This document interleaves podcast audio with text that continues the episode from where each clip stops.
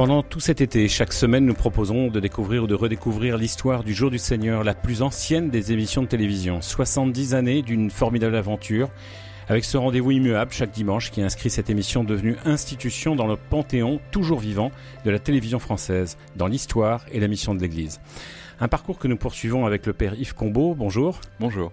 Vous êtes dominicain et conseiller éditorial au Jour du Seigneur et pour être complet, vous préparez actuellement un ouvrage sur l'histoire du Jour du Seigneur à paraître aux éditions Plomb. Alors nous avons consacré les deux derniers épisodes de cette saga estivale à la messe télévisée. Euh, on pourrait en oublier que le Jour du Seigneur, c'est aussi et avant tout peut-être des fois un magazine avant ou après la messe. Oui, et depuis le début, puisque le père Pichard, le fondateur du Jour du Seigneur, a exigé des pouvoirs publics une heure et demie euh, d'émission par semaine, soit environ 55 minutes pour la messe. Ça a toujours été la durée de la messe. Comment on peut dire qu'il avait exigé?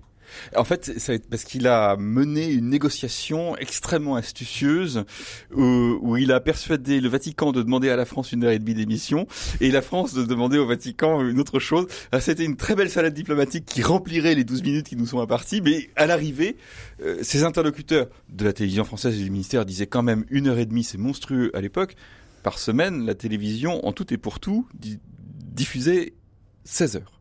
Mmh, par jour Non, par semaine. Par semaine Par semaine. Et, de, demander une heure et demie par semaine pour les émissions catholiques. Et, il l'a obtenu par un mélange d'audace, euh, d'habileté diplomatique et de, de pur culot. Et il voulait que la messe soit accompagnée donc de ce qui est devenu le magazine, c'est-à-dire de modules, de rubriques, d'explications, d'enseignements, de catéchisme, de Bible et d'actualité.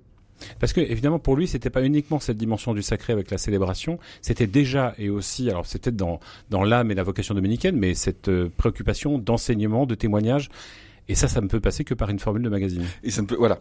Donc au départ, ça, euh, étant donné que les moyens étaient quasiment euh, nuls, euh, ça se limitait en fait à des interviews journal télévisé et interview.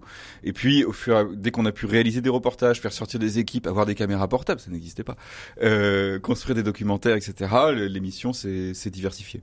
Alors on raconte que quand le père Pichard, qui avait beaucoup d'intuition, quand il a lancé le jour du Seigneur, euh, avait euh, des, des, des, grandes idées, parfois n'avait pas forcément les, les, moyens et les contenus à mettre tout de suite dedans. Ça c'est vrai? Tout à fait.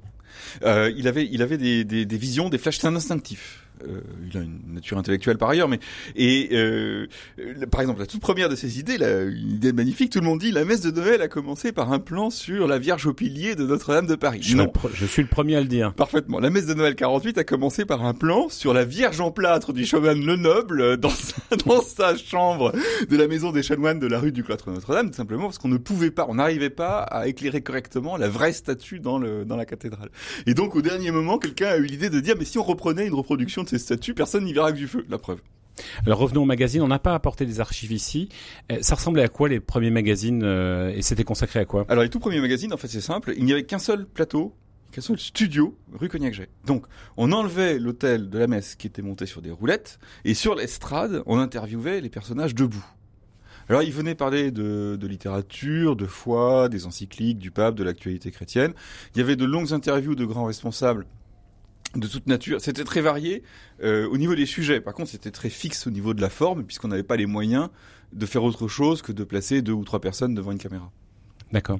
Et du coup, ensuite, euh, euh c'est devenu une émission qui avait pour mission d'enseigner, d'évangéliser, ou c'est devenu aussi une émission qui s'est imprégnée, comme on l'a vu, des questions de société et du monde? Est-ce que c'est devenu un lieu de débat et quitte des fois à, avoir quelques frottements? Alors, ça a évolué petit à petit vers une émission beaucoup plus de témoignages et de débats, conformément à l'esprit de l'époque, euh, jusqu'au moment où effectivement, comme on le dit, on arrive à une période très très riche, très inventive, euh, avec des films euh, magnifiques et des, interviews magnifiques, mais quelquefois très conflictuels. Et donc cette période-là, euh, en gros 68, 78, hein, voilà une décennie, où on a vu. Euh, on va y revenir sur le conflictuel, mais il y a eu quand même, il y a des grands noms qui sont venus présenter euh, les magazines. Si on peut citer quelques-uns, il y avait Marie-Pierre Turca, il y a eu Marie-Pierre Turca, il y a eu Pogam, il y a eu Sérillon, il y a eu ma mère, euh, il y a eu les journalistes de la Croix, il y a eu récemment, voilà, Noël Copin, il y a eu Bruno Frappa qui sont des Jean-Marie Guénois. Noël Copin était connu parce qu'il apparaissait dans une émission de TF1 euh, avec, euh, le samedi soir, qui était une émission très très polémique. Il était un petit peu le représentant de la, de la du journalisme catholique, si on peut le, dire ainsi. Mais c'est vrai que ça a fait connaître énormément de, de, de, de, vedettes, de personnalités de télévision qui sont venues sur le jour du Seigneur. Oui, alors ça a donné à Noël ma mère, par exemple, une popularité qui ensuite ensuite été un peu ambigu vu que ses positions personnelles n'étaient pas vraiment celles du jour du Seigneur. Mais euh, ça, ça c'était aussi un service rendu par des gens qui étaient déjà célèbres, à des périodes un peu plus anciennes peut-être. Euh, parce que la télé était une grande famille. Euh, on a vu Léon Zitrone, euh, qui, qui, qui n'est pas chrétien, mhm. euh, se, se, mouiller pour le jour du Seigneur et participer même à des films de fiction qui étaient des films de réclame pour le cinéma, pour le jour du Seigneur. Voilà, en toute amitié.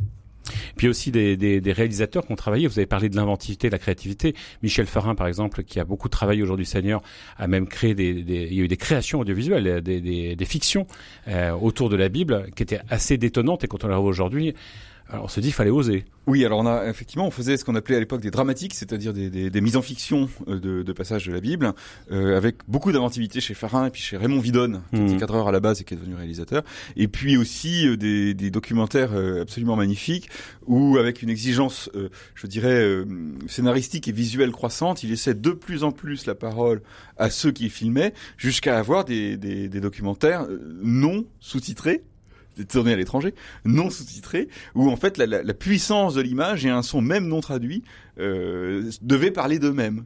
Et donc c'est des films absolument magnifiques, mais presque énigmatiques. À force d'aller euh, dans le mystère de l'homme, euh, ils en venaient à nous, le livrer sans aucune traduction. Alors le, le, pour le jour du Seigneur, c'était un peu ennuyeux parce que nous avons cette double mission de montrer et de faire comprendre. Hmm. On parlait tout à l'heure des, des, frictions, des frottements. Euh, ça n'est pas les 100 mal. Alors c'est pas forcément toute l'histoire du jour du Seigneur, mais il y a eu quand même des, des points où l'Église a réagi euh, à des moments euh, clés. Alors non seulement l'Église, mais les pouvoirs publics, puisqu'il y a eu quelques années où ça a un peu coupé. Alors euh, coupé physiquement, parce qu'aujourd'hui on dit oui ils ont coupé, c'est-à-dire qu'à l'époque on avait des films et donc on coupait les films avec des mmh. ciseaux. Ensuite on prenait du scotch et on recollait le film, euh, les deux morceaux du film. C'était, on faisait ça à la table de montage. Et donc euh, il y a eu quelques coupures. Les pouvoirs publics ont demandé et obtenu, mais pas toujours, la censure de trois, quatre émissions très polémiques, une sur euh, une révolte des prisons, euh, ce qui était assez ennuyeux, euh, une autre sur un, débat euh, enregistré à l'avance sur la bombe atomique où en fait le discours était dans un seul sens, qui était contre et on est sous Pompidou, donc à l'époque ça rigolait pas. Euh, et côté Église catholique, c'est pareil. Quelques sujets, pas beaucoup, 4, 5, qui, mais qui frottaient vraiment très très fort et où euh, l'épiscopat a demandé qu'on coupe euh, une minute, deux minutes, trois minutes. Et puis il y a eu un documentaire, jamais diffusé. Oui. On est en 1976 et il est consacré à Roger Delia, prêtre ouvrier. Or, ça a été le grand drame de la plupart d'entre nous, parce que la plupart à, à l'époque en 54 surtout, tenait à garder ces deux fidélités, c'est-à-dire nous étions quand même des prêtres et nous étions quand même des ouvriers, nous l'étions devenus et nous, y, nous, nous avions une grande foi dans la classe ouvrière, autant que nous avions foi aussi dans le Christ d'une autre façon. Roger Delia qui a témoigné dans ce documentaire, documentaire qui n'a pas été diffusé parce que ça ne pouvait pas correspondre et ça venait un petit peu rajouter de l'huile sur le feu sur un, sujet extrêmement douloureux euh, à, suite aux condamnations de Pie Oui, alors pour bien comprendre, Roger Delia était prêtre, prêtre ouvrier, et en 1954, lorsque Pie a ordonné le rappel des prêtres ouvriers, Delia a fait partie de ce contingent qui n'a pas obéi. Du fait, comme il se plaçait en désobéissance par rapport au pape, il, il demeurait prêtre, mais ils étaient ce qu'on appelle suspens, n'est-ce pas? Et le documentaire s'appelle La fidélité de Roger Delia. Alors c'est quand même ennuyeux, quand c'est une émission qui représente l'Église de France, d'appeler la fidélité de Roger Delia pour parler d'un prêtre admirable, certes, mais suspens. Et donc les évêques ont dit c'est pas possible. C'est même pas qu'on soit tellement contre ce qu'il dit, ce qu'il dit est très beau. C'est que l'idée même que la fidélité soit représentée par quelqu'un qui est en situation de désobéissance depuis 20 ans, ça, on peut pas. Mais c'était une des rares exceptions de, de, de, censure qui ait pu exister oui, sur la. Parce qu'il y a pu y avoir des prises de bec, mais des censures réalisées, moi j'en compte euh, 5 sur euh, 70 ans. Alors, dans ce magazine euh, Lieu de parole et de témoignage, il y a eu un certain nombre de grandes voix, de grandes figures de l'Église ou de croyants. Alors, la liste est très très longue, mais évidemment, il y a eu l'abbé Pierre, Robert Hossein, Michel Delpech, le cardinal Lustiger, le cardinal des, pour des raisons et des valeurs différentes. Et puis, on se souvient également de Sœur Emmanuel. Je crois, moi, que le Christ est ressuscité, justement, qu'il est sorti de l'abandon, qu'il avait accepté, parce qu'il a voulu être homme, souffrir dans sa chair, dans son sang, comme tous les hommes. C'est merveilleux ça. C'est pour ça que je crois en Dieu, que je crois en l'homme. Et que chaque fois, je me reprends, je ressuscite moi-même. J'ai nouveau la foi, j'ai nouveau l'espérance, j'ai nouveau la charité, j'ai nouveau la joie. Car enfin, la vie a un sens. Sœur Emmanuel avec Noël Copin, un, un documentaire, un entretien. euh, on entend l'orage derrière. Pour ceux qui s'en souviennent, c'était un documentaire assez particulier. Sœur Emmanuel était pas abonnée au Jour du Seigneur, mais c'est vrai que le, le Jour du Seigneur l'a rejointe sur les, les terres où elle avait une, elle était en mission et aussi l'a aussi beaucoup accueilli sur son plateau. C'était important d'avoir des grandes figures comme cela sur le plateau du Jour du Seigneur dans le cadre du magazine. Oui, parce que la, hum, la- une émission de télévision a besoin de locomotive.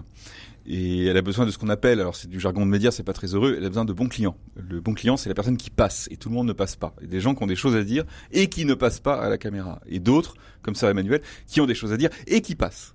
Et donc forcément, ben, on la faisait revenir souvent, ça, ça attire le public, ça élargit les horizons, et en plus, c'est très intelligent, parce qu'elle était très intelligente. Mais le magazine donnait pas la parole uniquement à des personnalités connues et reconnues, mais aussi, et on l'a évoqué à- dans un épisode précédent, à ce peuple de Dieu, à Ah, des simples chrétiens qui, euh, qui témoignent de leur foi. À des simples chrétiens, euh, à tout le monde. On a une variété incroyable de personnes qu'on a rencontrées et parfois qu'on a rencontrées long- longuement. Euh, je- on a fait allusion aux prisonniers. On a eu les, on a eu les forains, les bateliers, les marins pêcheurs, que sais-je. Euh, euh, tenez, une émission que j'ai faite récemment pour euh, Kairos, une émission écuménique où on fait parler pendant 26 minutes des prostituées sur leur foi. Parfois même, on est sur des terrains où la télévision française à ce moment-là n'y va pas, ne va pas forcément. Sur la question des migrants, sur la question des prisonniers, sur la question de la prostitution, c'était à une époque, la télé n'était pas, était encore un peu frileuse. On n'avait jamais fait ça. Euh, on s'en rend pas compte aujourd'hui parce que c'est devenu un débat majeur et depuis longtemps dans la société. Mais la première fois que la télévision française a parlé euh, des, des immigrés, comme on disait à l'époque, dans les banlieues difficiles, c'était nous, le jour du Seigneur, à Vaux-en-Velin, au tout début des années 80. Merci Père-Yves Combeau, merci également à Pierre Samanos qui a réalisé cette émission, et également merci à Carole Delafont qui l'a préparée.